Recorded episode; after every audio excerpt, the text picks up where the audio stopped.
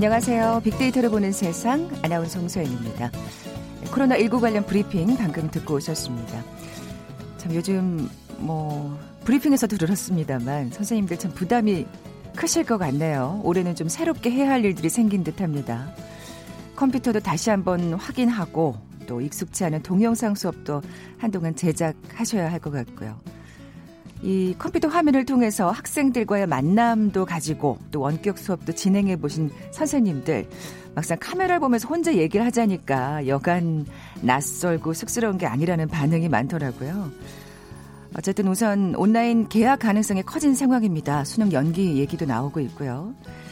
학교 들어간다고 사놓은 새 책 가방 잠시 더 쉬어야 할지도 모르겠습니다. 아, 안타까운 부분이 참 많죠. 어쨌든 그래도 사회적 거리두기 오늘도 좀 더 힘을 내 보시기 바랍니다. 아, 북한의 코로나19 대응 상황은 어떻게 진행되고 있을까요? 오늘부터 새롭게 코너를 꾸며봤습니다. 남북 공감 빅데이터로 말하다 시간에 자세히 살펴보겠습니다. KBS 제일 라디오 빅데이터를 보는 세상 먼저 빅퀴즈 풀고 갈까요? 요즘 이 법률 용어가 자주 등장하네요. 어, 이 제주도가 코로나19 증상이 있는데도 제주도 관광을 강행한 미국 유학생과 그 어머니에게 1억 원의 이것 청구 소송을 제기할 예정이라고 하죠. 이것 남의 채무를 갚아준 사람이 그 사람에 대해서 갖는 반환 청구의 권리를 갖는 것을 뜻하는데요. 좀 더 쉽게 얘기하자면 빚진 사람을 대신해서 갚아준 돈을 채무자에게 받아낼 수 있는 권리를 얘기합니다. 보기 드립니다. 1번 재산권, 2번 구상권, 3번 운동권, 4번 시음권. 오늘 당첨되신 두 분께 커피와 도넛 모바일 쿠폰 드립니다. 휴대전화 문자 메시지 지역번호 없이 샵 9730, 샵 9730. 짧은 글은 50원, 긴 글은 100원의 정보 이용료가 부과됩니다. KBS 라디오 어플 콩은 무료로 이용하실 수 있고요. 유튜브로 보이는 라디오로도 함께 하실 수 있습니다. 방송 들으시면서 정답과 함께 다양한 의견들 문자 보내주십시오.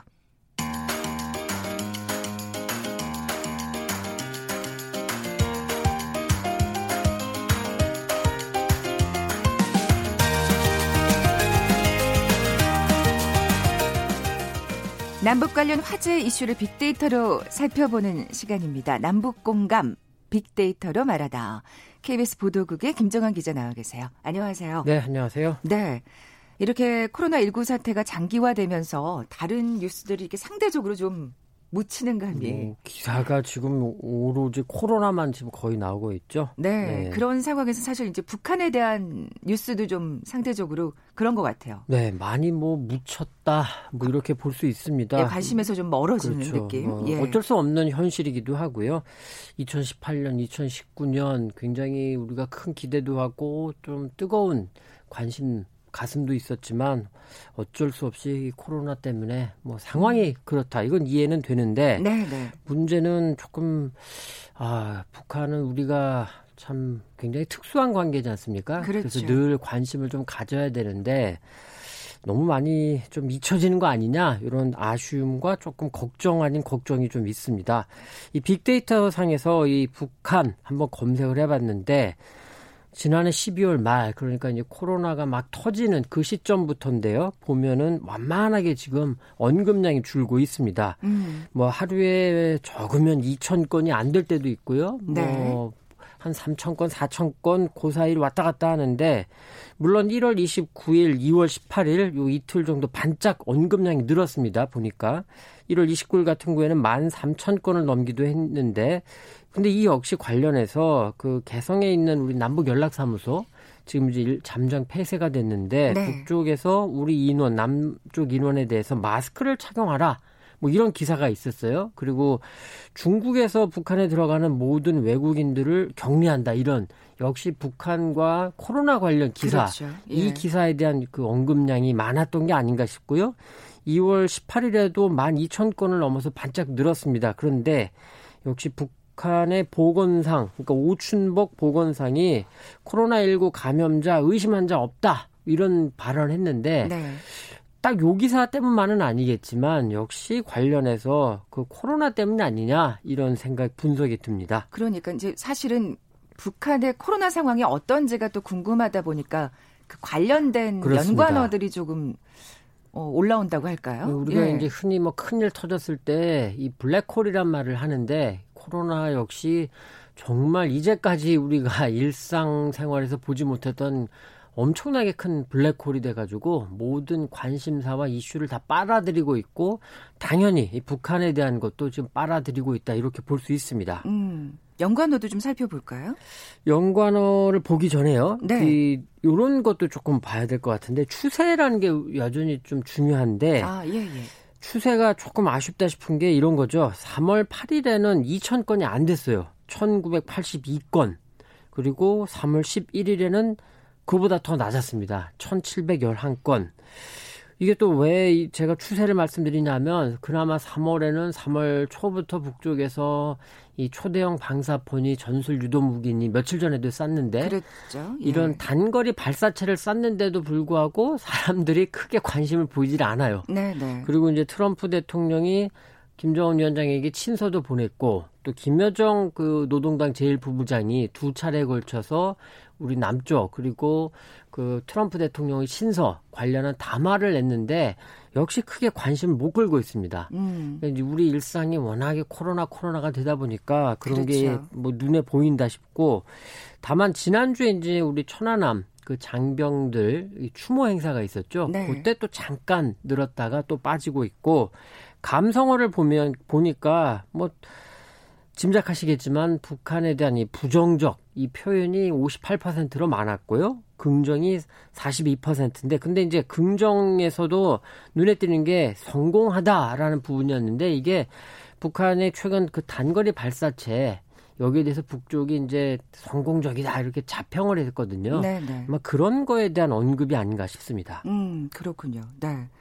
어, 연관어도 계속해서 살펴볼까요? 네, 연관어도 좀 재밌다고 할까요? 이, 오늘은 조금 순위가 바뀌었는데 어제까지 보면은 북한 관련한 연관어로 보험, 의료보험, 무상의료 이게 상위권에 올라왔어요. 이게 어떤 연관이 있을까요? 뭐 저도 좀 궁금해서 이렇게 저렇게 기사를 좀 뒤져봤는데 야당의 한 대표가 이 코로나 19 관련해서 이게 지금 우리 정부가 지금 정부가 잘하는 것도 있지만 이전에 박정희 정권이 의료보험을 도입해서 그게 다 지금 덕을 보는 거다 이런 취지의 발언했지 않습니까? 음, 음. 아마 이거가 연결된 게 아니냐. 왜냐하면 의료보험이 상위권에 올라가 있었거든요. 네, 2위까지 네. 올라가 있었는데 그러면서 이게 그 박정희 정권 때 의료보험 도입한 게 여러 가지 이유가 있는데 또 하나가 이제 전문가들이 말하는 게 당시에 남북 그 체제 대결 이 얘기를 하거든요. 아. 그러니까 북쪽에서는 무상 의료 물론 뭐 그 수준이 얼마나 높겠냐 이런 반문도 가능합니다만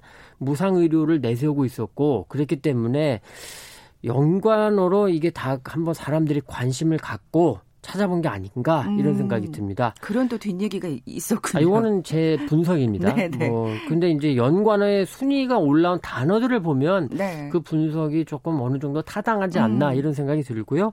오늘은 지금 또 강남 지역에 서울의 강남 지역에 야당 후보로 나온 태영호 전그 영국 주재 북한 공사 있지 않습니까? 네. 그 이분이 지금 남쪽에 들어오신 지 꽤 됐고 어, 태영호 공사가 또 이 북한 관련 연관어로 어, 1위에 지금까지 올라 음, 있습니다. 그럴만 하죠. 그렇죠. 예, 예.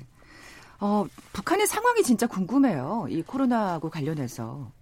근데 이게 참 늘 말씀드리는 겁니다만 정말 이 지구상에서 어떤 상황인지 가장 접근하기 어렵고 접근도 어렵고 당연히 확인도 어렵고 그러니까 그래서 1차적으로는 북쪽에서 어떤 이야기들을 매체를 통해서 내보내고 있느냐 이거를 보고 있는데 네. 참 어렵습니다. 다만 그 북쪽에서 이 사회적 거리두기 우리의 일상사가 됐죠. social distancing이라고 하는 네. 저도 이 용어를 이번에 처음 알았는데 네.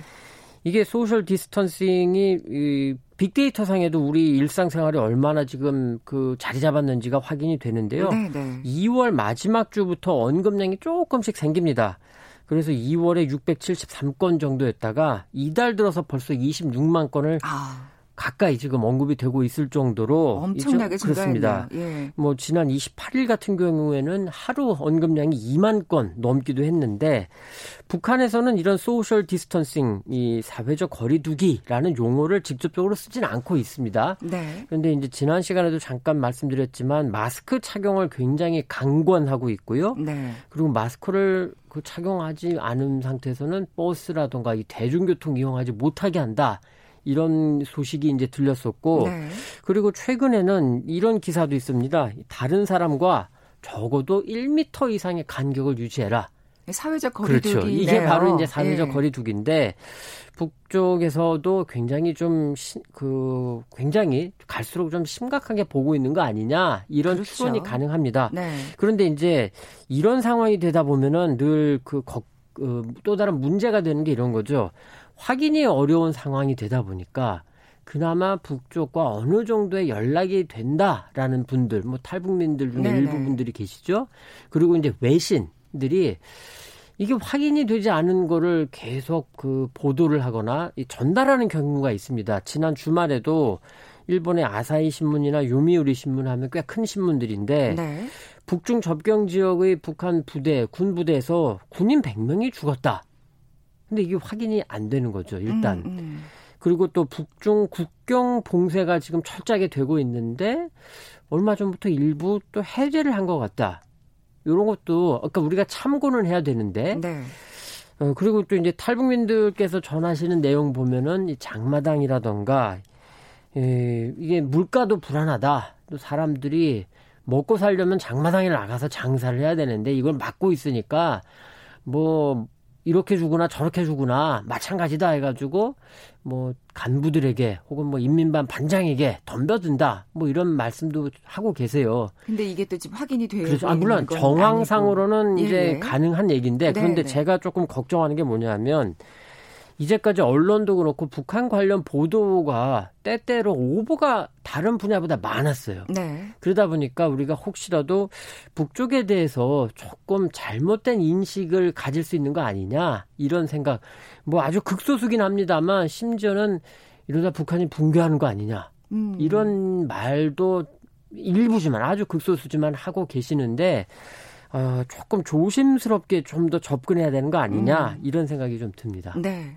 확인되지 않은 기사로 조금 어렵게 왜냐하면 그렇죠 미확인은 우리가 오판하게 만들거든요. 그렇죠. 그리고 예. 코로나 관련해서는 특히 신중해야 되는데 더 불안해지게 그렇죠. 만들잖아요. 그렇기 예. 때문에 이렇게 저렇게 조금 더 조심해야 되는 시점이 아니냐 이런 생각이 듭니다. 네. 지금까지 남북 공간 빅데이터로 말하다 KBS 보도국의 김정환 기자와 함께했습니다. 고맙습니다. 네, 수고하셨습니다. 헤드라인 뉴스입니다. 코로나19 국내 확진자가 어제 125명 늘어 누적 확진자가 9,786명으로 집계됐습니다. 대구에서만 60명이 신규 확진됐고 해외 유입 사례는 29명입니다. 문재인 대통령은 내일부터 시행되는 해외 입국자 2주간 의무 격리 조치가 잘 지켜지는 것이 중요하다며 격리 조치를 위반할 경우 공동체 안전을 지키기 위해 단호하고 강력한 법적 조치가 따라야 한다고 말했습니다. 정세균 국무총리가 오늘 중대본 회의에서 다음 달 9일부터 온라인 형태로 계약을 하고 수능 시험도 연기하겠다는 방침을 시사했습니다. 구윤철 기획재정부 2차관이 긴급재난지원금의 기준선인 소득 하위 70%에 대해 4인 가구 기준으로 월 소득이 약 700만 원 아래인 분들이 될 것이라고 말했습니다. 정부가 긴급재난지원금 지급에 따른 소요 재원의 20%를 지방자치단체에 부담시키기로 한 것과 관련해 이재명 경기지사가 납득하기 어렵다며 경기도 차원의 재정 분담에 대해 부정적인 입장을 밝혔습니다. 코로나19 확산으로 지난달 산업 생산이 9년 만에 최대폭으로 줄었습니다. 기업들이 느끼는 체감 경기는 금융위기 수준으로 떨어졌습니다. 코로나19로 피해를 본 중소기업과 소상공인은 내일부터 금융회사에 대출원금 상환 만기 연장과 이자 상환 유예를 신청할 수 있습니다. 국민의당이 4.15 총선을 위한 중앙선거 대책위원회를 출범시켰습니다. 선대위 명칭은 언행일치로 위원장은 안철수 대표가 직접 맡습니다. 지금까지 헤드라인 뉴스 정원나였습니다.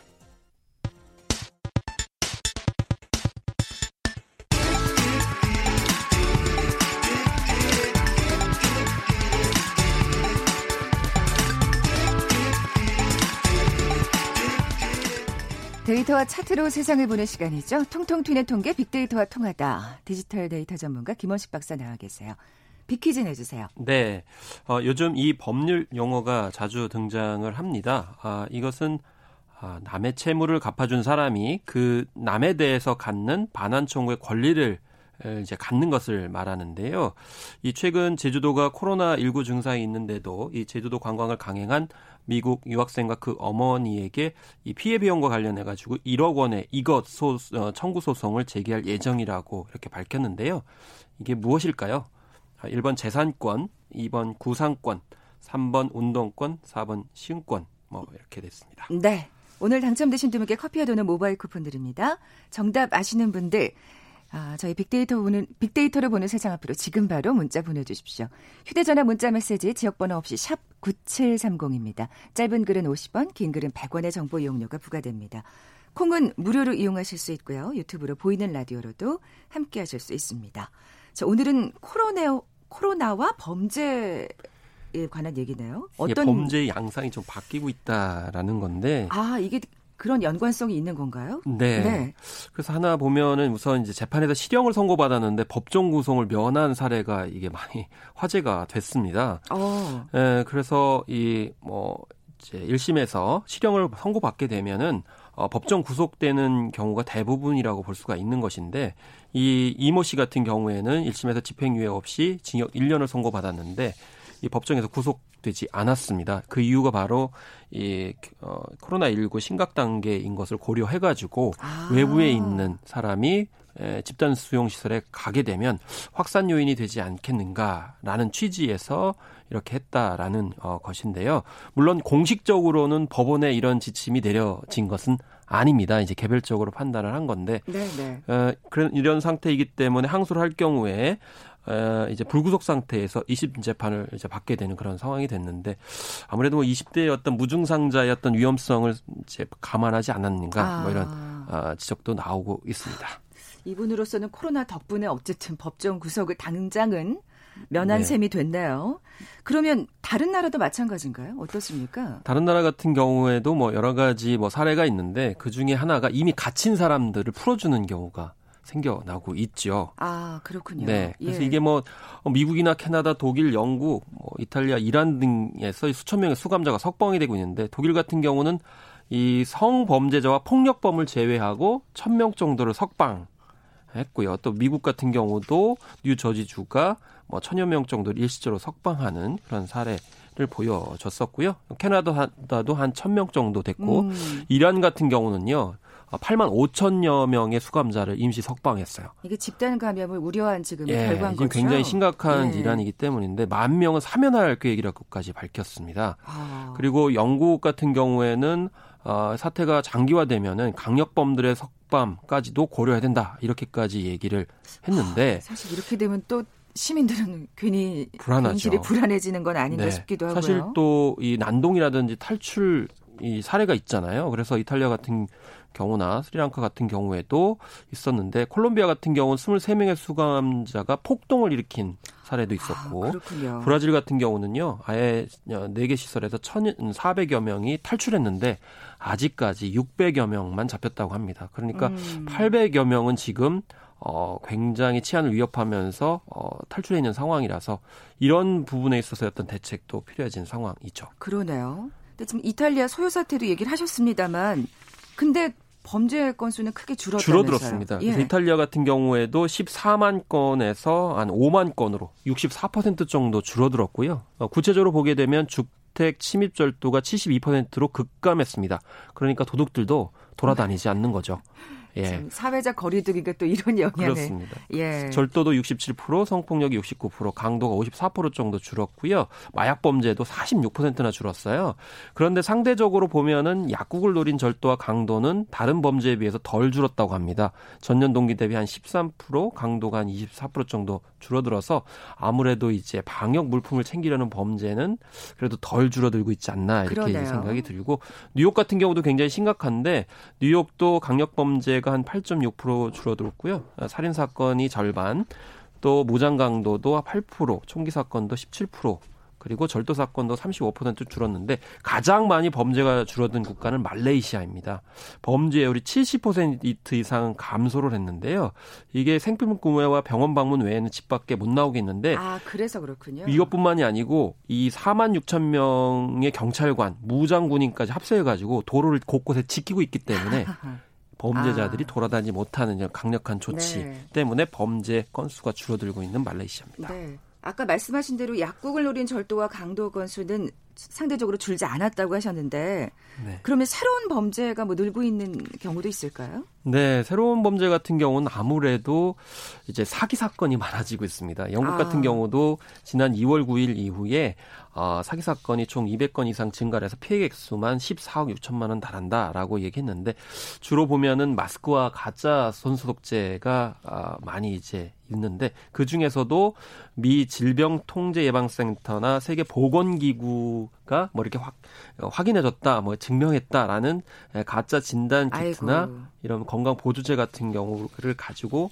사기를 치는 경우가 많아서 음. 또 안타깝고요. 한편으로는 코로나 기부금 관련해 가지고 보이스피싱도 늘어나고 있다고 합니다. 아무래도 이 집에 머무르는 사람들이 많다 보니까 이런 보이스피싱이 전화로 이제 기승을 부리고 네네. 있는 것 같은데 특히 어려운 노인을 대상으로 쇼핑을 대신 해주겠다. 라고 해놓고선 돈만 받아 챙기는 수법이 이제 영국에서 이제 있다고 하고요. 음. 그렇기 때문에 30만 명에게 긴급 식량을 배달하는 그런 정책을 마련하겠다는 것이 이런 차원에서 보여줄 수가 있는데 어쨌든 백신을 또 무료로 배포한다는 뭐 스팸 메일이라든지 피싱 가짜 앱들이 좀 많아지고 아. 있어서 아. 주로 이제 이런 어, 인터넷 그 온라인을 통한 범죄도 이렇게 많이 늘어나고 있습니다. 네, 서민들의 불안 심리를 노리는 이런 또 범죄에 좀더 경각심을 가지고 조심을 해야겠다는 생각이 드는데 네. 어참 우리가 그 이 코로나 얘기하면서 항상 음 우리가 지적하고 있는 네. 게 혐오에 관련된 또 범죄잖아요. 네, 예. 그렇습니다. 혐오 발언 같은 경우에도 이제 많이 증가하고 있죠. 그런데 에, 뭐 샌프란시스코 주립대 같은 경우는 2월 9일부터 3월 7일까지 반아시아적인 차별과 관련된 뉴스 기사가 50% 이상 증가한 것으로 나타나고 있고요. 네. 또 그런 웹사이트를 통해 가지고 지금 신고를 하고 있는데 계속 어, 사례가 쌓이고 있다고 합니다. 근데 한편으로 우리가 생각을 해봐야 될 게 뭐 이제 외국이 외국에서 오시는 입국자들 좀 어, 이제 막아야 된다 이런 얘기가 많은데요. 사실 이 오시는 분들의 90% 이상이 우리나라 국민들이거든요. 그렇죠. 근데 우리나라 국민들이 해외에서 좀 이런 인종차별적인 어, 발언들을 많이 듣고 그렇기 때문에 어, 이제 그런 분들을 위해서는 좀 입국 절차를 굉장히 탄탄하게 해서 어, 검역을 많이 해야지 예, 입국자를 뭐 이렇게 막는 거나 이런 건좀 어, 음. 아직은 좀 섣부르지 않나 이런 생각을 좀 해보게 됩니다. 우리끼리라도 차별과 혐오하는 발언은 삼가도록 해야겠습니다. 네. 좋겠죠. 네. 통통 튀는 통계 빅데이터와 통하다 디지털 데이터 전문가 김원식 박사와 함께했습니다. 고맙습니다. 네, 감사합니다. 자, 오늘 정답은 구상권이었죠. 커피와 도넛 모바일 쿠폰 받으실 두 분입니다. 8997님, 7237님께 선물 보내드리면서 물러갑니다. 빅데이터로 보는 세상 내일 뵙죠. 고맙습니다.